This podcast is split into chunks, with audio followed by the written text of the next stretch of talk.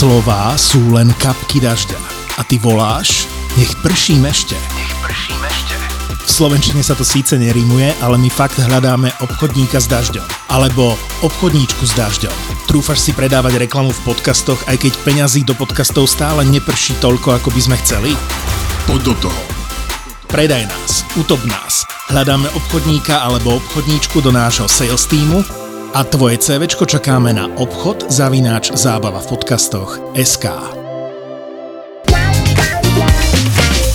V dnešnom podcaste by som sa rád s Jurajom porozprával o tom, že aké hudobné klenoty a skvosty nám priniesol rok 1987. Pretože ja som ho tak cieľene vybral, lebo mal som 19 rokov, bol som v tom najlepšom období, veľmi som sa intenzívne venoval hudbe, nepochybne aj Juraj. A ten rok 1987 bol nepochybne požehnaný na dobré nosiče, tak sa ťa chcem, chcem Juraj spýtať na úvod, že povedz mi, že ktoré tie plátne ťa tak zasiahli. No absolútne najviac z roku 1987 je Joshua 3 od no, skupiny vedel, že toto povieš. A, ale tam tých albumov bolo obrovské množstvo, ktoré dodnes nejakým spôsobom si myslím, že sú vynikajúce, že sú skvelé album Michaela Jacksona Bad. To je album, ktorý má tuším 11 skladieb a z toho vyšlo 9 singlov. Čiže to je niečo neuveriteľné. Prvý album Georgia Michaela Faith, dvoj album Prince Sign of the Times, Depeche Mode urobili vlastne prvý album z tej slavnej triády, teda Music for the Masses. Def Leppard vydali svoj Hysteria. najlepší a najúspešnejší album s názvom Hysteria a e, množstvo ďalších iných zaujímavých vecí, a keď hovoríme, e, aby sme nezabudli ani na československú populárnu hudbu, tak v roku 1987 vyšli dva výborné debutové albumy a to je debutový album, e, obidva boli eponymné, to znamená bez názvu pesničky a to bol debutový album Beaty Dubasovej a debutový album Roba Grigorova. Čiže mm, myslím si, že to bol naozaj veľmi dobrý rok, ale pre mňa to absolútne top nad tým je práve to YouTube Joshua 3. a Joshua 3. A ideme k nemu. Juraj správne povedal, aby ste aj vy vedeli, tak uh, Juraj už spomenul tie komerčné úspešné albumy. Ten rok 1987 priniesol albumy, jak Juraj povedal, Michael Jackson Bad, Whitney Houston vydala druhý album Whitney dovtedy najpredávanejší ženský album v celej ére 80 rokov a George Michael album Fate. To boli tie komerčné skvosty. A samozrejme k ním patrili Pet Shop Boys, Depeche Mode a podobne. Inexis. Ale, hej, ale ja by som sa pristavil pri tom skvoste, ktorý som mal na mysli rovnako ako ty a ja. To je album The Joshua 3. Podľa mnohých hudobných kritikov asi najlepší album od YouTube, aj keď to zase je diskutabilné, každý si môže povedať to svoje. Ale zhodneme sa, že je to super album. To je v ankete časopisu Rolling Stone, kde vyhodnocujú 500 najlepších albumov vždycky album, ktorý je v prvej 50 najlepších albumov v konkurencii albumov kapely Queen a Beatles. Tak povedz mi, Juraj, niečo k tomu albumu The Joshua 3. No Joshua 3 je album, ktorý z YouTube urobil vlastne z tej, nazveme to, britskej už hviezdy a začínajúcej americkej hviezdy urobil celosvetovú hviezdu. To znamená, že zrazu oni poskočili o možno dva levely a predovšetkým v Amerike obrovským spôsobom tento album zafungoval a oni sami hovorili, že vlastne oni s týmto albumom objavili Ameriku a obrovským spôsobom ju fascinovala tá krajina, pretože Amerika je zvláštnym spôsobom prepojená s Írskom, pretože obrovské, no dá sa povedať, že statisíce Írov e, v dobách tej najväčšej chudoby, ktorá bola, emigrovali práve do Ameriky. A potom vlastne sa to navzájom ovplyvňovalo. To znamená, Írsko a Amerika sú takým zvláštnym spôsobom prepojené, pretože tam nie je ten v úvodzovkách, nie že konflikt, ale to dedičstvo minulosti, že Američania sa odtrhli od Veľkej Británie. To znamená, že bola to kedysi kolónia Veľkej Británie, britského impéria, eh, kedysi nad ktorým slnko nezapadalo, ale Íri to majú inak. Pre nich eh, bola Amerika eh, zemou zasľúbenou. Čiže oni majú zvláštny vzťah medzi sebou, to znamená Írsko, Amerika, Íri a Američania, kde mnohí z nich sú práve potomkovia aj Írov, tak to je veľmi zvláštny, aby som povedal aj spriaznený, spriaznený vzťah. No a YouTube boli na vzostupnej, by som povedal, vlne, pretože vydali v roku 1984 album Unforgettable Fire, už to bol veľký ako slušný zásah a zaujímavým spôsobom zaujali aj na koncerte Live Aid eh, v roku 1985, lebo eh, samozrejme hlavnú show si ukradli Queeni eh, so svojím setom, ale ešte predtým tam bola skupina U2 a Bono preukazoval tú svoju obrovskú schopnosť burcovať emócie v tom, že oni mali 20 minút. To znamená, že mali pripravené nejaké 3-4 pesničky.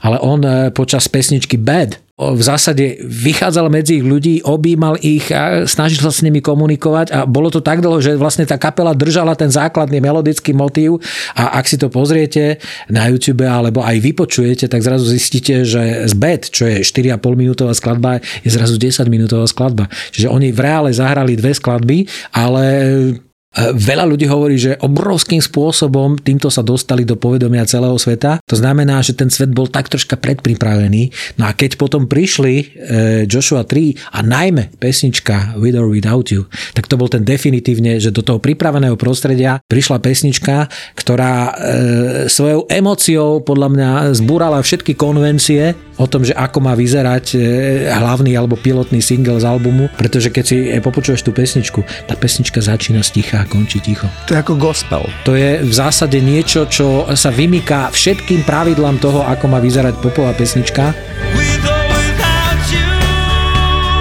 Ten minimalizmus tej gitary, aj v tom, že je tam ten veľmi jednoduchý rytmus, aj v tom, ako Bono začína úplne z tých najhlbších svojich ako registrov, potom skočí o oktávu vyššie a potom na záver v tom refléne urobí to o, tak z toho tríska taká obrovská emocia, že to podľa mňa muselo zasiahnuť naozaj celosvetovo nejakým spôsobom. Pritom e, história tej pesničky hovorí, že oni si s ňou veľmi dlho nevedeli rady. To znamená, že oni s ňou začali na nej robiť už niekedy v roku 1985 Edgeovi sa nepáčila, potom začali skúšať, začali to robiť inak.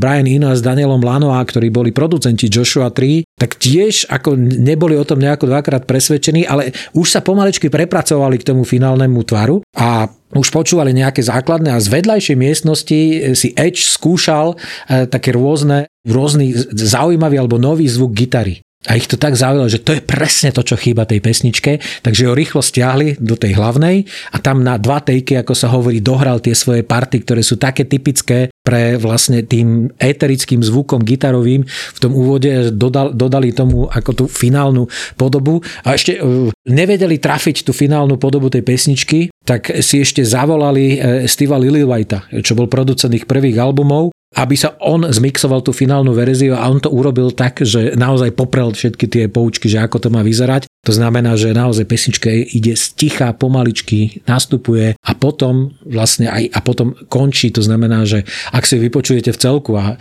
nečakáte, že tam príde nejaký jingle alebo niečo podobné, tak ona vo vás nádherným spôsobom doznieva. Lebo to je e, prototyp pesničky, ktoré definujú hudobné storočie. Dajme tomu, keď si to tak, keď si to tak povieme, aspoň teda v mojom, e, určite áno. Porovnateľný úspech ako ten pilotný single or Without You zaznamenal aj Still Haven't Found What I'm Looking For, takisto veľmi vydarená pieseň. A ja sa ti musím priznať, že ja, ktorý som bol v tom čase veľký konzument MTV, tak mňa dostalo Where the Streets Have No Name vďaka videoklipu. Áno. Vy ste si na ňo spomínať. Jasné. Ten videoklip bol natočený pochopiteľne už v Amerike. V Amerike a to bol, e, na tom klipe je fantastickým spôsobom zaznamenané ten okamih, kedy ľudia objavili proste niečo, nejaké zjavenie. Že vidíš, že e, oni sú schopní zastaviť dopravu, lebo ľudia, ktorí počúvali tie nahrávky a zrazu zistili, Ježiš, to je fantastický album. A zrazu vidia ich na streche hrajú pesničku, ktorá ten album otvára. A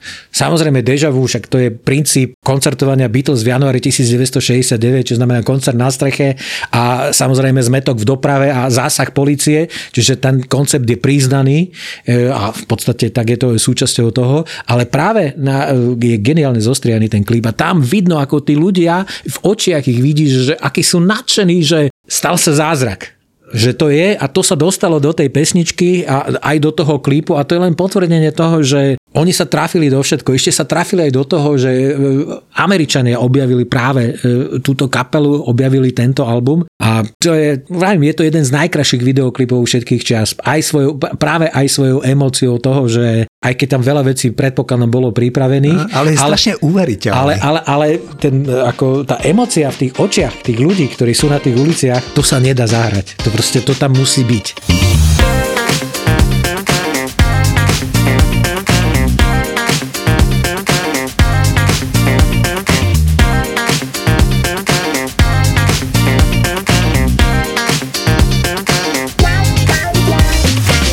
Keď už hovoríš o tom, že sa podarilo takéto írskej kapele tak mimoriadne presadiť v Amerike, tak ja ti poviem, že ten album Fate, ktorý si tiež spomenul, ktorý vydal George Michael v polovici roku 87, tak to bolo tiež neuveriteľné, že si predstavte, že George Michael, ktorý bol dovtedy úspešný člen populárneho tínežerského dua Wham, tak sa rozhodol, že teda ide svojou vlastnou cestou, vydal svoj debutový album, vymenil vydavateľstvo a podobne. A on odrazu, ten človek, sa neuveriteľne presadil v Amerike. Ešte by som povedal, že viac ako v Británii. A predstav si, tam sa stala taká vec, že keď si spomenáš na tie pesničky, ktoré tam boli na tom albume Fate, tak on ti normálne, že v 88. roku, rok po vydaní, získal Soul Train Award za najlepšieho afroamerického interpreta. On porazil Bobbyho Browna a Whitney Houston. Čiže to tá americká, afroamerická verejnosť, musím sa ti priznať, že veľmi zle prijala. To bolo pre nich neakceptovateľné, aby na Soul Train Awards v Detroite, kde čakali všetci tí afroamerickí umelci, vtedy strašne fungoval ten New Jack Swing, čiže už boli ti Eric B. and Rakim, Jody Watley zo Shalamar, spomínaný Bobby Brown, samozrejme Whitney Houston, Houston, Anita Baker, čiže tí afroamerickí brutálni interpreti, Michael Jackson by som zabudol. A odrazu, odrazu hlavnú cenu Soul Train Awards vyhral Beloch z Anglicka. To, bolo to neuveriteľné pre nich, akože nevedeli to akceptovať. No. Zostal tam veľmi vlážny potlesk. Polo ale... Ciperčana ešte najvyššie gay k tomu. Hej, hej, ale chcel som tým len poukázať na to, že keď si povedal, že, že YouTube naozaj sa neuveriteľne presadili v Amerike, tak to bol aj George Michael. Áno, ako to bola súčasť tej, nazveme to tej druhej britskej invázie e, do Ameriky, to znamená, to sú tie 80. roky, polovica 80. rokov a vtedy to išlo rad radom. Peter Gabriel, Genesis, Sting a proste mnohí ďalší. Vtedy to, čo je teraz nemysliteľné, tak v prvej 20 singlov bolo 10 britských interpretov. To už dnes je nemysliteľné, proste niečo podobného, že by sa niečo takého podarilo. No ale v zásade ja sa ešte vrátim k tomu, e, k tým YouTube, pretože YouTube vlastne nadviazali na vydanie toho albumu aj turné. Je z toho v podstate aj jeden taký maličký záznam, ktorý vyšiel na vydanie albumu k 25. výročiu, tam je DVD, ako oni objavujú Ameriky. A vtedy ešte majú maličké lietadlo, ktorým lietajú. Vyzerajú hrozne z dnešného pohľadu. Tak ako, vlastne. ako sú vystajlovaní dnes, tak ako to bolo naozaj sebranka e, Írov, ktorí prvýkrát idú na zahraničný výlet, tak oni naozaj vtedy takto vyzerali no a takisto je to zachytené, aj keď samozrejme tam už ten režisér na to troška dozrel, vo filme Rattle and Hum, ku ktorému existuje aj rovnomenný soundtrack, pretože vlastne on zaznamenáva e, to, ako e, YouTube objavujú Ameriku, e, kde prišli do štúdia Elvisa Presleyho, kde hrajú s BB Kingom. To znamená, oni objavujú hudbu, ktorá ich inšpirovala určitým spôsobom a to sa potom prejavilo aj na tých ďalších albumoch. Čiže naozaj ten rok 87 je taká zaujímavá hviezda hviezda ako v histórii YouTube a odporúčam, ak sa dostanete k tým, či už k tomu filmu Rattle Ham, alebo aj k tomu takému mini dokumentu, myslím, že to bude niekde, tak tam ako keď si pozriete, tak to je to isté, ako keď ja sa na seba pozerám, ako som vyzeral, ako som bol oblečený v tom roku 85, dnes sa tomu smejem. Ale takí sme boli a e, zase YouTube veľmi rýchlo e, dokázali tento, nazveme to, nedostatok nahradiť a myslím si, že obrovskú školu eh, im dal Franky Sinatra, lebo raz sa s ním niekde stretli a on im presne povedal, že chlapci, ak chcete byť svetové hviezdy, tak to vyzerať nemôžete. Hej, hej. A teraz ti chcem trochu náhrať, pretože viem, že ty si taký fanošik ten syntypopovej hudby, takže ako si ty v tom 87. roku prijal tých interpretov ako platňu Actually od Pet Shop Boys, Music for Masses, ktorý si spomenul Depeche Mode, Cure vydali album Áno, Kiss, Kiss Me, Kiss Me, Kiss Me. album. No, tak viem, že toto je taká tvoja šálka kávy. Ak dovolíš, ja by som potom porozprával niečo o Stock Aitken and Waterman, Áno. ktorí rozbili diskoparkety. Jasné. Ale ty mi povedz o týchto tvojich veciach, či, to, či ten Depeche Mode Music for Masses bol pre teba aký? Nie, no tak to bolo, to bolo už presne, že tá kapela začala byť na vzostupe a dôsledkom toho bolo aj ten koncert v roku 1988 v Prahe. Prvý veľký koncert v Československu e, kapely e, svetovej, tak to vlastne bol, boli Depeche Mode Aha. a to už e, to vlastne na tú 15 tisícovú hokejovú halu prišli požiadavky asi za 150 tisíc ľudí, chcelo tam prísť. Aha. A Praha zažila, ale to už je rok 88, aj keď je len začiatok, že zrazu prišlo do Prahy niekoľko tisíc ľudí, ktorí všetci boli v čiernych kožených ako bundách a tí Pražania boli šokovaní z toho, že čo sa sa deje, že kde že, že, aký funus tady je, ako keď to chceli troška zľahčiť alebo niečo podobné. Čiže Music for the Masses je album, ktorý posúval tú kapelu vyššie a, a vlastne tak predpripravil pôdu a keď prišiel v roku 1990 Violator, tak e, opäť Depeche Mode z kapely, ktorá bola silná v Európe a zaujímavá v Británii, sa stala svetová kapela. To som sa Definitívne sa potom pre, presadila aj v Amerike hej, hej. a to znamená, že od albumu Violator uh, už definitívne uh, funguje, uh, fungujú Depeche Mode rovnocene na oboch kontinentoch, ale to začalo už na albume Music for the Masses, pretože súčasťou turné k tomuto albumu bol aj ten pamätný koncert v Pasadene, ktorý potom vyšiel na dvojalbume 101 a takisto je súčasťou aj filmu 101 a tam vzniklo to ikonické mávanie Davea Gehena zľava doprava, kedy nevedel, čo má robiť v instrumentálnej pasáži, tak začal neplánovane e, kývať rukami zľava doprava a bol šokovaný z toho, že tých 80 tisíc ľudí začalo robiť to isté. A to bol tak silný vizuálny moment, že odvtedy je to povinná jazda na všetkých koncertoch skupiny Depeche Mode, že bez toho to už jednoducho nemôže byť. Čo sa týka Pet Shop Boys, tak album Actually e, je fantastický je album. V poradí, druhý v poradí mm. a myslím si, že aj komerčne absolútne najúspešnejší. A je dôležité e, v histórii tej kapely, že ona potvrdila, že ten album Please, ktorý vyšiel dva roky predtým, v roku 1985, nebol len taký výstrel, ale že naopak ona dokázala prísť s, s pesničkami, ktoré boli minimálne rovnocené, ak nie aj lepšie. Spomeňme skladbu It's a Sin, ale poprvýkrát tam urobili aj niečo, že si zobrali e, skladbu z úplne inej oblasti, to je Always on my mind. To znamená, Number že one hit všade na svete. Neil Tennant e, ako človek, ktorý bol kedysi e, hudobný redaktor a kritik, on ešte v roku 1984 písal kritiky na single Depeche Mode, to si skúste niekedy pozrieť, ak máte výberovku singles 81 a 85, tak Myslím si, že na skladbu Blasphemous Rumors Neil Tennant písal nie príliš priaznivú kritiku, tak v dokumentácii k tomuto, k tomuto albumu to nájdete. Čiže Album Actually jednoznačne album, ktorý posunul tú kapelu ďalej a ona svojím spôsobom umelecky dozreli opäť v roku 1990 albumom Behavior, kde dokázala vlastne prekonať to, že je len synthpopová kapela, ale že vedela aj priniesť aj, e, čo sa týka turné, úplne nový koncept toho, že e, oni priznali, že e, to nie je o tom, že akí geniálni instrumentalisti sú súčasťou kapely, ale vedeli ten vizuál urobiť úplne nádherné. Ale to je až rok 1991, ale bez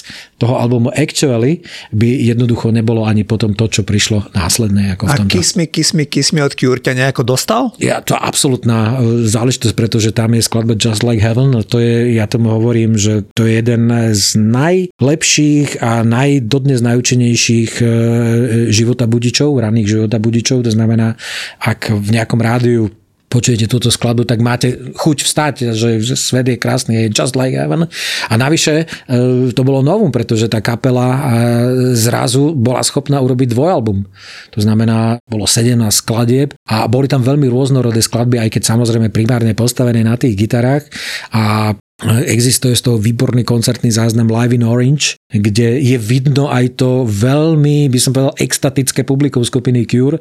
Ja som Cure zažil potom v roku 1989 v Budapešti. To bol môj prvý veľký koncert v živote. No a tam, e, najmä v tých predných radoch, tých prvých 10-15 metrov, tak tam išlo o život. Tam, keď človek nebol dostatočne fyzicky na to pripravený, tak mohol veľmi ľahko prísť k úrazu a tá emocia, akože tá je opäť viditeľná v tých koncertných nahrávkach. Navyše tie pesničky sú dodnes funkčné, dodnes skvelé.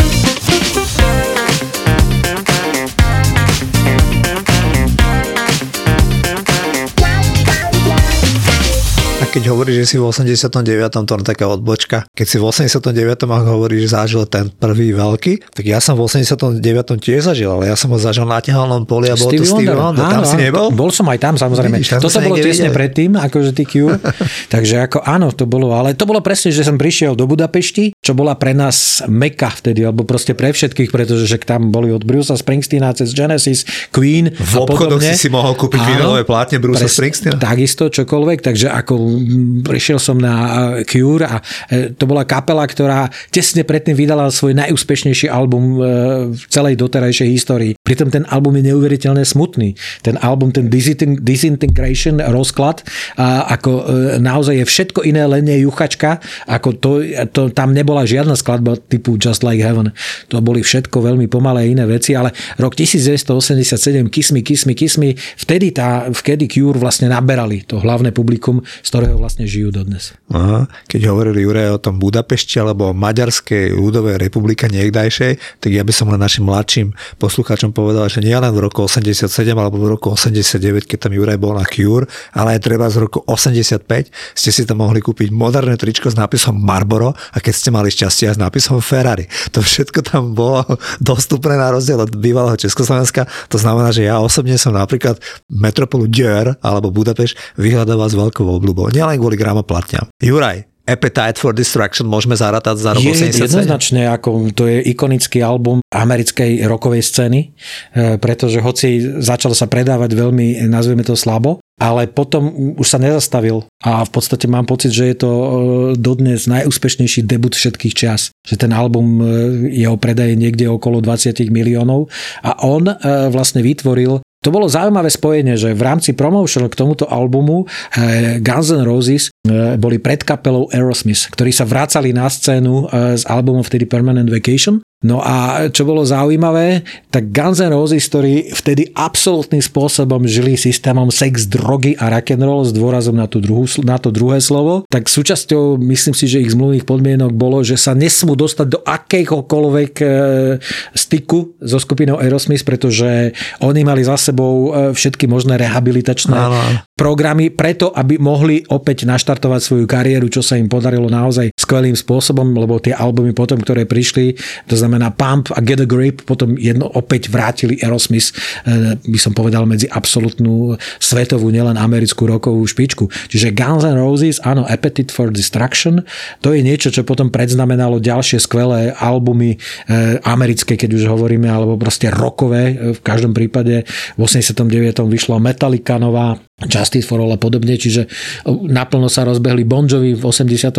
roku, aj keď rok predtým vlastne vyšiel album Slippery One Wet. Čiže prišla mladá kapela so spevákom, ktorého ten jačavý vokál bol absolútne neprehliadnutelný e, s čímkoľvek, akokoľvek. No a spolu samozrejme so Slešom vytvorili tú dvojicu, ktorá im fungovala až do roku 93. Keby ostali spolu, myslím si, že by dokázali urobiť podstatne viac, ako sa im potom podarilo, či už solovo, Slashovi, alebo aj e, možno Exlovi. Oni nemali tú silu, ktorá by ich držala spolu, ako dajme tomu Jaggera a Richardsa. Vieš, ktorú platňu som ešte ja mal v roku 1987 rád, napríklad Tango in the Night, Fleetwood Mac. Áno, to bol, to bol opäť veľký návrat pretože vlastne e, Fleetwood Mac v roku 10 rokov predtým, v roku 1977 vydali album s názvom Rumors, čo je dodnes jeden z najpredávanejších najpredávanejších na svete. To ako celko, cel, celkový náklad už sa ráta e, v desiatkách miliónov a prvé číslo nie je ani jednotka, ani dvojka. No a najhoršie je e, nadviazať na takýto obrovský úspech a práve Fleetwood Mac sa to podarilo tým albumom Tango in the Night a to už to, je prototyp fantastického pobroku, akože naozaj melodické rádiového, nazveme to rádiového a to sa naozaj ako Fleetwood Mac tento album vydaril. So do okolností dneska som vyšiel, keď som prichádzal, tak ako na jednej z rozhlasovej stanici som počul nahrávku, ktorú som dávno nepočul a veľmi som sa z nej potešil a to bolo Little Lies práve z tohto albumu. Áno, áno, Big Love a Little Lies, to boli dva super hity z albumu. Lindsey Buckingham všetko vymyslel. A Solitude Standing Susan Vega, áno. pesničkárka, áno. hit Luka, áno, celosvetový, áno. takisto rok no, 1987. zober si e, ďalej e, album skupiny Inexis Kick. Áno, perfektný. Pesničku Need You Tonight, Need You Tonight, a, Need you tonight a takisto uh, Never Tear Us Apart. Áno. A čo je zaujímavé, a myslím si, že to aj veľa ľudí vie, ale klip ku Never Tear Us Apart sa nakrúcal v Prahe. Čiže vy tam uvidíte regulérneho, e, regulérneho príslušníka verejnej bezpečnosti ako súčasťou tohto klipu a bol z toho také veľké, ako sa hovorí, Česi, bratia si hovorí pozdvižení, keď naozaj Inexes prišli nakrúcať do Prahy, pretože zistili, že e, tá Praha je veľmi fotogenická. No a potom tam už sa v Prahe vystredolo veľmi veľa zaujímavých e, interpretov, ale v tom čase to bolo niečo nové. A dodnes si spomínam, e, to bol úryvok z nejakého článku, kde púšťali klipy a vtedy e, jeden ten klip pustili aj vtedajšiemu spevákovi skupiny Marillion, e, ktorý sa volá, alebo je známy pod menom Fish. A on pozrel si ten ako Never Tear Us Apart a že pre, ako povedal, že jaké pekné mesto, nie je to náhodou Stockholm? Bola to pritom Praha, ale naozaj tým, že bola x desiatok rokov za železnou oponou, tak ešte nebola natoľko jej, nebola natoľko známa, ako potom neskôr, že dnes už si myslím, že ani hudobní fanúšikovia nemajú problém identifikovať Prahu, ak je klip odtiaľ. Hej, hej, Praha je mega vychytená v posledných rokoch.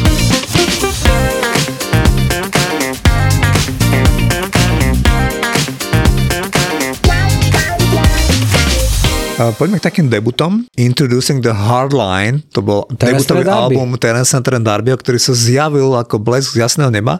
Terence Trent Darby, ktorý dnes už má úplne iné meno, úplne inú identitu. Vieš o tom? A venuje sa hudbe vôbec? To neviem, volá sa nejaký Savada, neviem aký, žije v Miláne, v malom byte s manželkou a dvoma deťmi v úplnom utajení a má úplne inú identitu. Povedal, že Terence Trent Darby je dead, ale Terence Trent Darby ako bývalý boxerista tej úplne najľahšej mušej váhy sa z ničoho nič zjavil a vydal album a v období roku 87, kedy ten Michael Jackson mal ten tebou spomínaný album Bad s tými obrovskými hitmi, tak jediný, kto mu konkuroval, bol Terence Trent D'Arby. On naozaj, že mal hity Wishing Well, If You Let Me Stay, Sign Your Name, Sign Your Name, ktoré proste akože brutálne bodovali, hej, bol taký ešte aj podobný, hej, akože jak ten Michael, taký štíhlučky, chlapec s dobrým pohybom, hej, takže zrazu sa zjavil tento v Británii, keďže ty vieš, že ja mám rád také tie smooth jazzové veci, tak bola kapela Swing Out Sister ktorí vydali album It's Better to Travel, ktoré som mal veľmi rád, no, kde bol hit Breakout od Swing Out Sister, veľmi odporúčam tým ľuďom, ktorí majú radi tú dospelú hudbu.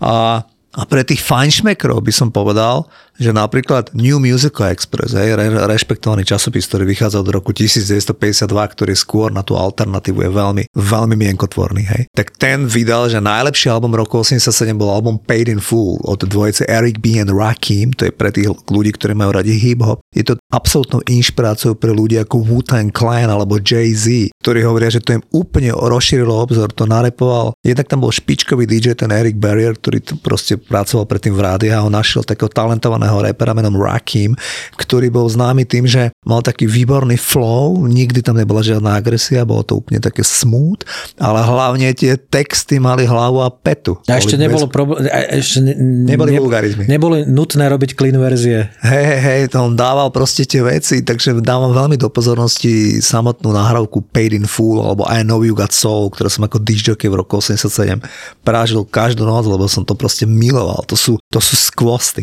A poďme teraz k tomu roku 1987, čo by som rád sa s tými, čo sa týka tej diskotéky, keď už som spomenul, že som teda sa snažil zaradiť v tom Československu tieto hip-hopové tak samozrejme, že najviac to fungovala prvúčná trojica Stock Aitken Waterman, ktorá dovolím si povedať v roku 87 úplne rozbila ten svetový trh v britskej hitparade, najmä doma v Británii, ale určite v celej Európe a my vieme, že mnohí interpreti aj v Spojených štátoch dobíjali.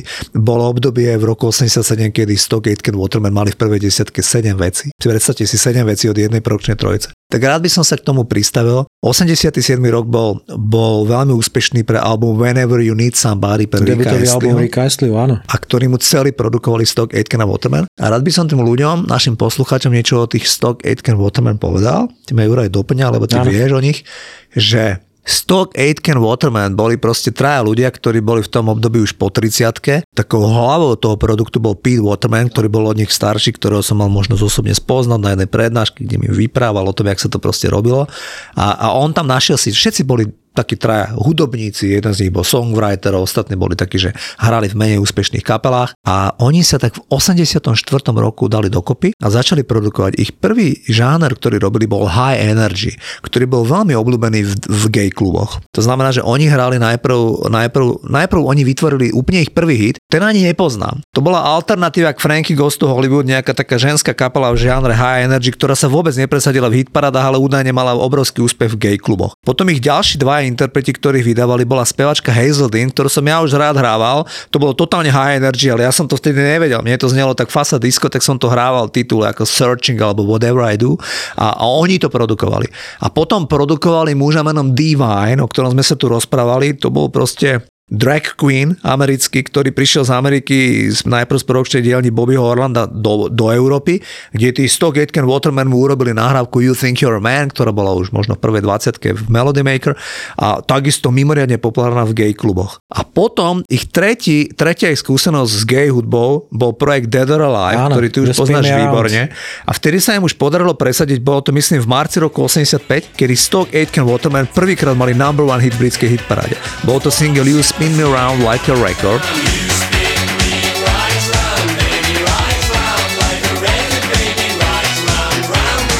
Tento single nahrali s Petom Barnesom, ktorý bol líder Dead or Alive, ktorý proste tiež bol taký, že... Iná verzia Boy Georgia. Áno, veľmi iná verzia. To je na samostatný podcast, rád vám rád o tom porozprávam. Viem o všetkých jeho operáciách, ktoré absolvoval tento týpek ktorý, ktorý, ktorého ma, môžem sa teda trochu pristaviť, ak dovolíte, tak jeho matka bola Nemka, uh, ušla z nacistického Nemecka, prežila holokaust, bola veľmi psychicky narušená vrátane z dôvodu tých traum, ktoré prežila. A zobrala si jedného Liverpoolčana, ktorý bol nejaký taxikár a oni tam proste spolu žili a, a on zažíval to, že tá jeho matka bola totálne závislá od, od liekov na, na od psychoterapeutických liekov na antidepresíva na spanie, čiže ona bola v kúse závislá na liekoch tak on nejakých 14-15 rokov zmizol z toho domu, ani neštudoval, rozhodol sa, že bude robiť hudbu.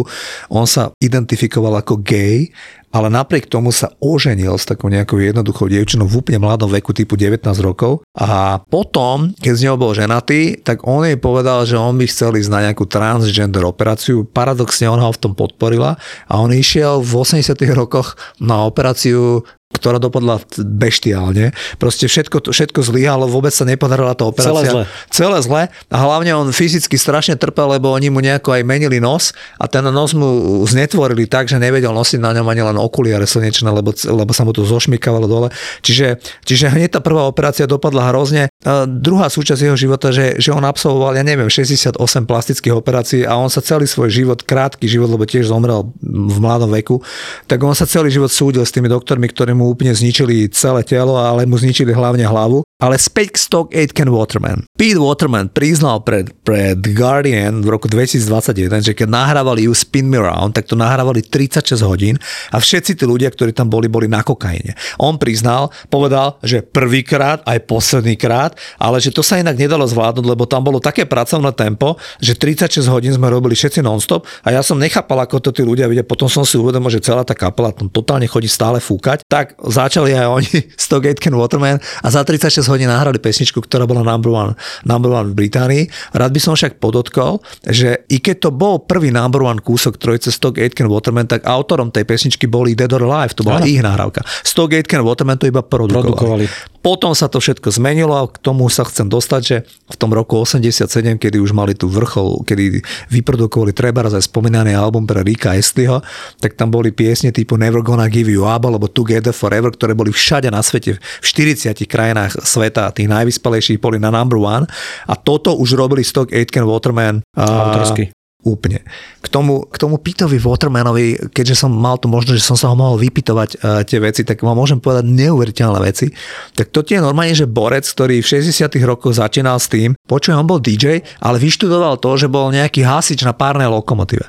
On je Ten človek je taký entuziasta fanatik, a fanatik do, do, do on, mi, on mi nechcel hovoriť nič iné, on sa so mnou vôbec nechcel rozprávať o hudbe, on mi len hovoril o tom, ako má zbierku modely tých železničných vagónov. modelov, on, on má zbierku aj reálnych, ako Hej. lokomotív. Párnych. Áno. On úplne zošiel, on mi stále hovoril, že jeho zaujímajú tie Steam veci, tie, teda tie párne a on, on aj potom priznal pre nejaký časopis, že on, ja neviem koľko, 100 tisíc libier venoval britskej vláde na to, aby zachránili tie párne lokomotívy. Nikto sa tomu nechcel venovať. Už nemali ani tí ľudí, ktorí to vedia obsluhovať. Tak on proste uh, platil školenia pre nejakých dobrovoľníkov, ktorí sa rozhodli, že budú udržiavať tie párne lokomotívy. V jeho životopise je veľmi veľká časť, ktorá je vyslovene venovaná, že alebo je pod názvom, že Trains. Áno, on je úplne zošal z toho a, a on proste strašne má rád tieto párne lokomotívy. On mi priznal aj takú vec, ktorú neviem, či dohľad hľadáte, on pracoval v roku 63 ako hrobár.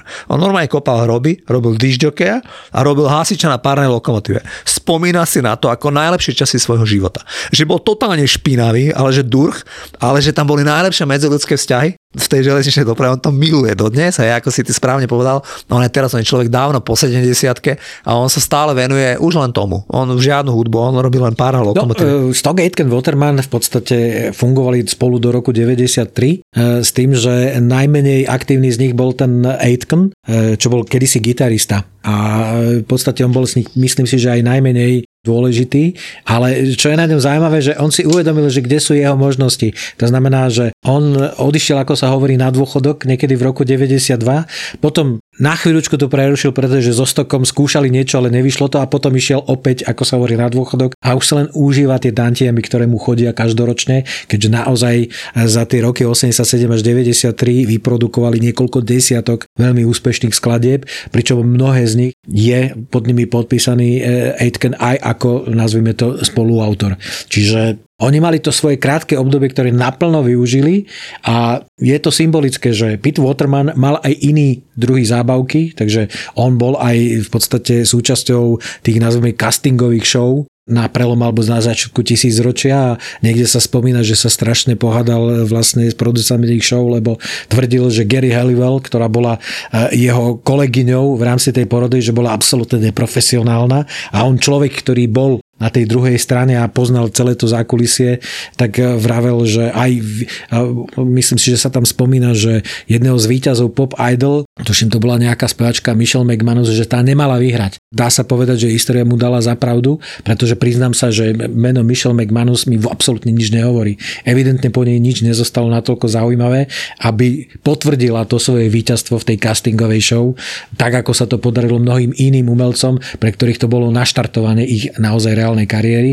Toto bolo len, ako sa hovorí, taký ten jednorazový výstrel a evidentne kolegovia spolu e, hodnotitelia netrafili. A Peter Waterman, ktorý mal tú skúsenosť, že mu prešlo cez štúdio X interpretov, tak podľa mňa vedel podstatne lepšie posúdiť, že toto je, kto má nejaký potenciál a toto dajme tomu, že nie. Takže to je zaujímavé pre mňa. Na trojicu Stock Aitken Waterman, ja by som len pripomenul našim poslucháčom, že oni sú podpísaní pod interpretmi ako Rick Astley, Kylie Minogue, Jason Donovan, Banana Rama, Sinita, Dana Summer a, a ešte mnohých ďalších sú troška kontroverzné názory na nich. Napríklad taký Rick Astley. Na nich nespomína príliš rád. Rick Astley sa stal celosvetový hitmaker na konci 80 rokov, ale tie piesne neboli jeho.